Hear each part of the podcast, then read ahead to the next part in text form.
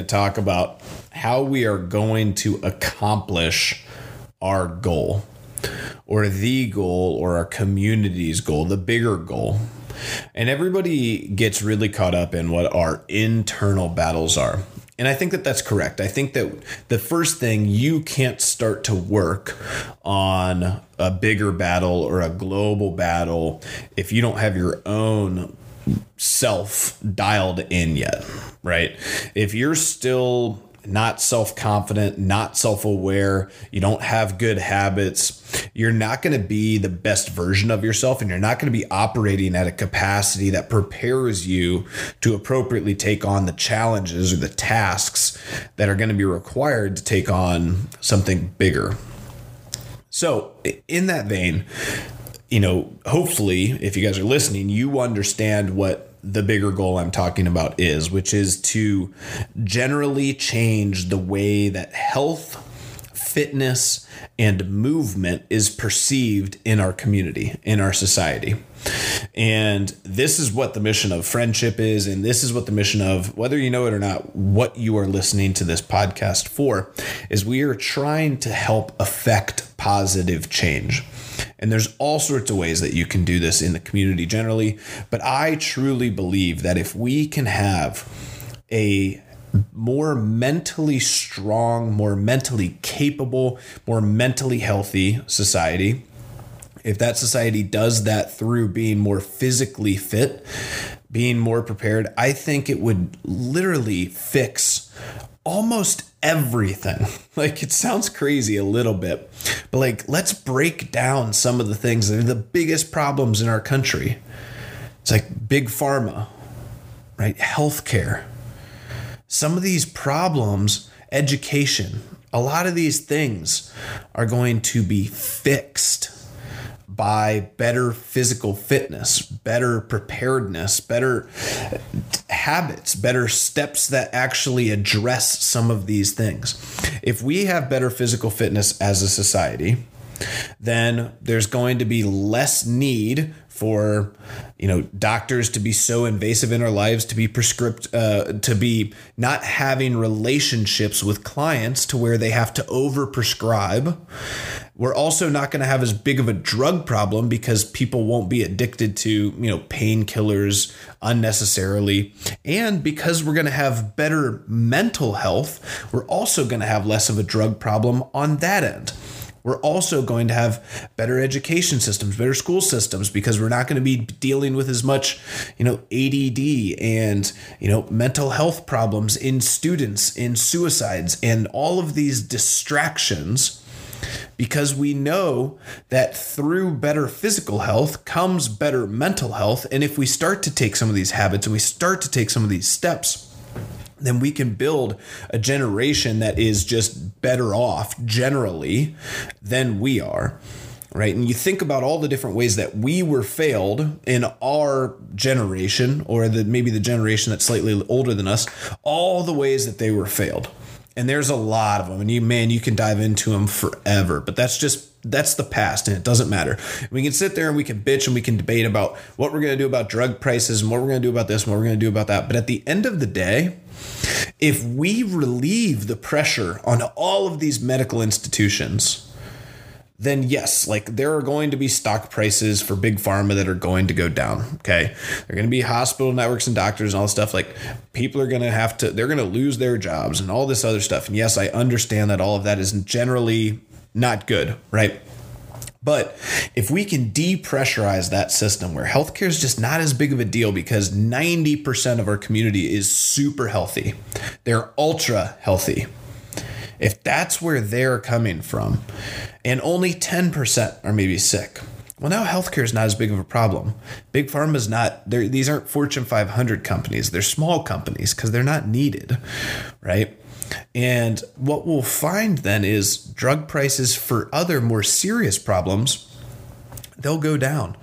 Research dollars, the brightest minds, the smartest doctors will be able to tackle things like diabetes, Alzheimer's, some of these things that maybe need a little bit more focus, but they're not getting the attention and the care that they deserve because of what the obesity epidemic and the opioid epidemic is doing to these hospitals, to firefighters and paramedics. The impact that this stuff is having is tangible and it's real. And so, if we start to think about that future society where everybody is physically fit, everybody is in a mentally more happy place, and you guys might not draw that association. I certainly do. I think that people who are more physically fit are generally happier people, right? It's your legally blonde quote of the day, right? Um, and so, you know, I, that stuff, there's scientific basis for it, obviously, but I just go off my own feeling and what I see on a day to day basis. You come in, you're not having a great day, you're maybe pretty negative on yourself. You get your workout in, you smile, you laugh a little bit around some positive people, your day is better you're going to leave with generally more of a capability to be optimistic towards things. I also think that things like CrossFit take it a step further because you learn not to avoid problems, rather that addressing your problems and facing challenges will actually be the best thing for you. They will actually make you stronger. So instead of not coming to the gym on running days and avoiding that because you suck at running and you don't like it as a cause of that, you understand that actually going on a running day will provide me much more value from a fitness perspective than any of the other days when I'm already doing stuff that I'm good at. And that switch in mentality is paramount as we think about every other life challenge that's going to face us. If that's the way that you look at performance anxiety and problems, as Ben Bergeron's most recent podcast did a great job talking about this. If that's the way that you address it, if you are able to reframe those issues, then you are able to take on bigger and bigger challenges every day. And so, what I think about this is we have to think about how do we start this? Where does it really begin? And I think the biggest thing is we have to reframe how we talk about exercise. We have to change it entirely.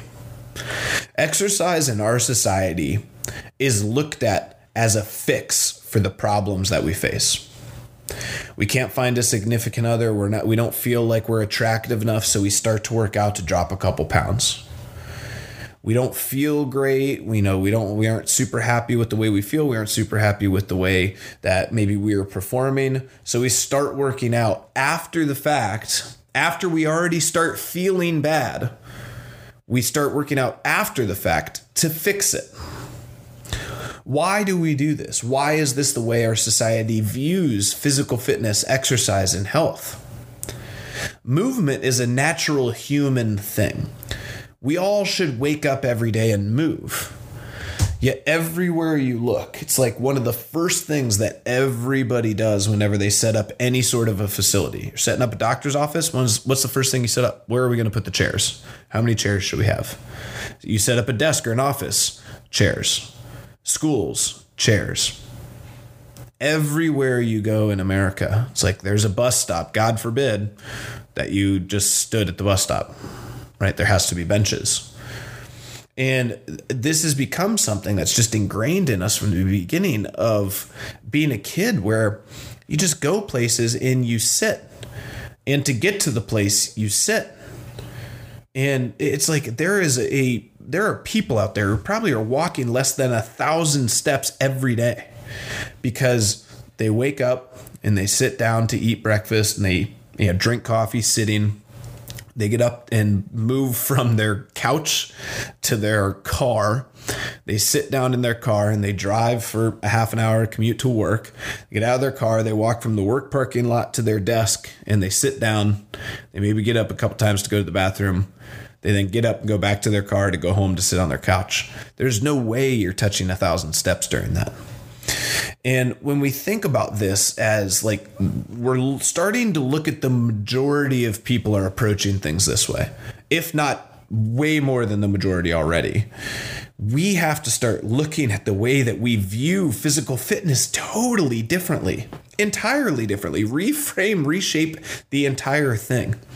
As just our default should be to wake up and move our bodies for the majority of the day it should be natural. The first thing you do should be wake up, walk outside, catch a little sunlight, do a couple air squats, a couple lunges, do a little morning yoga, get moving a little bit, go take a 20 minute walk with your dog while you drink your coffee, listen to a podcast.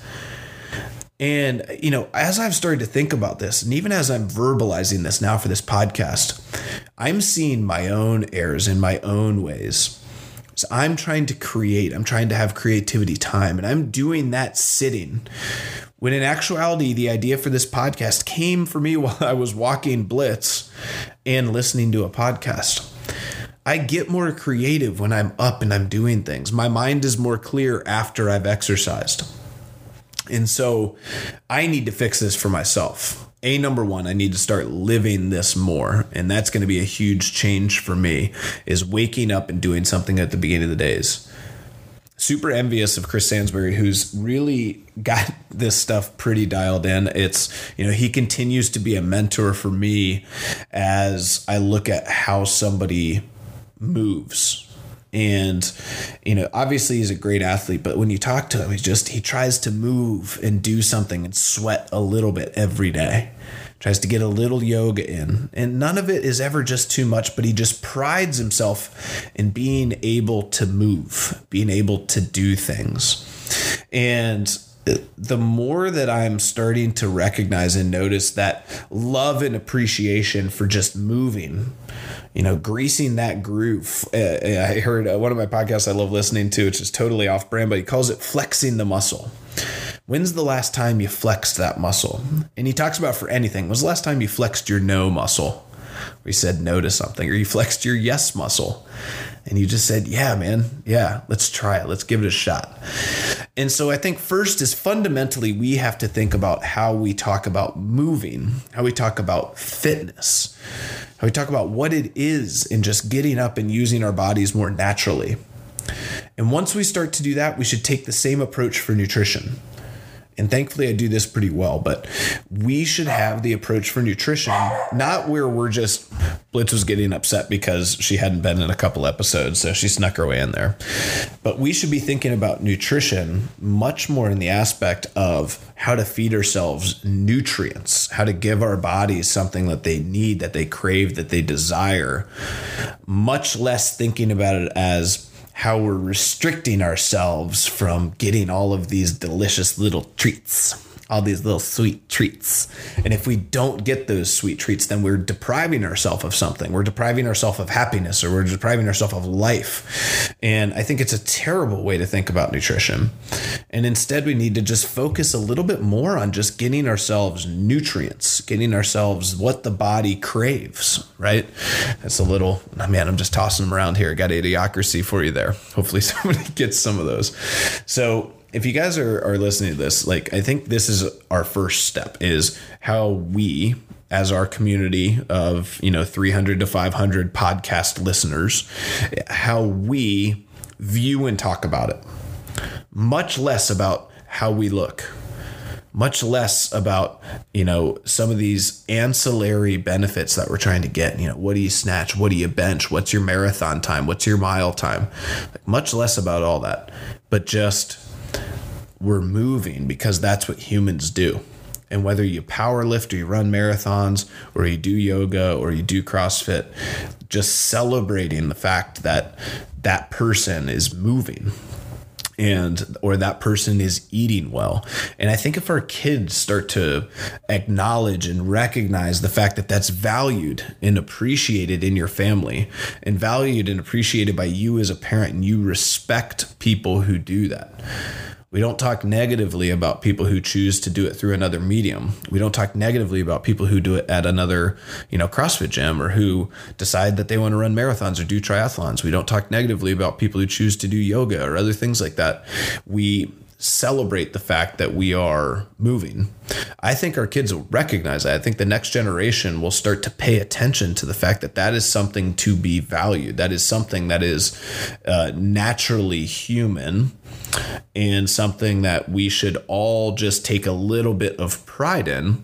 And if the next generation, you know, let's let's say you're a plus one person, so you and your wife have three kids, right? Then you have now created more people in that next upcoming generation who are going to value that than came into your generation. And that's I think how we're going to start to really change this you know, just listened to one of James Fitzgerald thing, and he said that maybe one day we'll get really lucky and we'll have a president who really values it, or we'll have you know a, a really influential you know mainstream celebrity, somebody of like a LeBron James caliber or something who who really preaches this. And I, you know, I don't know. I don't know if that stuff will have the influence in in the day to day, in the societies, in the communities, in the households as just us. I truly believe that like we control the community and individuals make up that stuff. And the way that I always tell that is, you know, how much did, you know, how much has Donald Trump or how much has Barack Obama or how much has George Bush really tangibly impacted your life directly comparatively to me starting a gym? Or you know somebody taking a little bit of a, a, teacher a coach you had taking a little bit of an extra care in you as a person or an employer you know giving taking a shot on you when maybe it wasn't what was convenient for them that's a person in our community going out of their way to do something for you and when that happens, that has usually quite a bit larger of an impact on people's lives than presidents uttering statements or tweeting something or whatever. Now, obviously, on a macro level, right, like going and starting a war or you know changing the healthcare system generally, like certainly those things can impact you. Uh, but again, not near as much, at least I believe, not near as much as how much you can impact your direct community of your family, your social circle, and the people who live in and around you. And so, you know, hopefully you guys can take that approach and you guys can start to, you know, carry that forward and start to think about, you know, how you talk about it, how you think you bring it up to your kids, just little things. You know, if your kid's not getting up and getting active at all throughout the day, just look at that as how much of a how much of pressure have you put on that as a parent? How much of a premium do you care about that? Or are you constantly sitting? And are you constantly, you know, you're like, oh, I exercised for 45 minutes today, so I'm good. I don't need to do anything else. Like, I'm just going to sit around, you know, or are you somebody who really prides yourself on getting up and getting out, you know, going out and doing something active?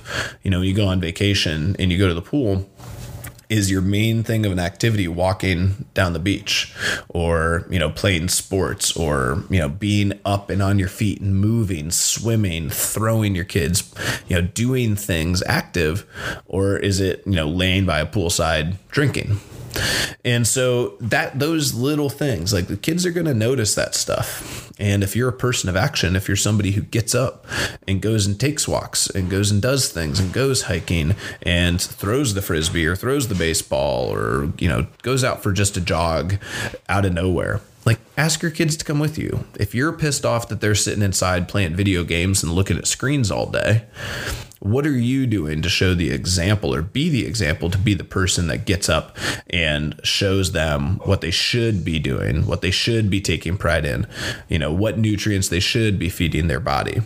And that's how we can start to impact this thing.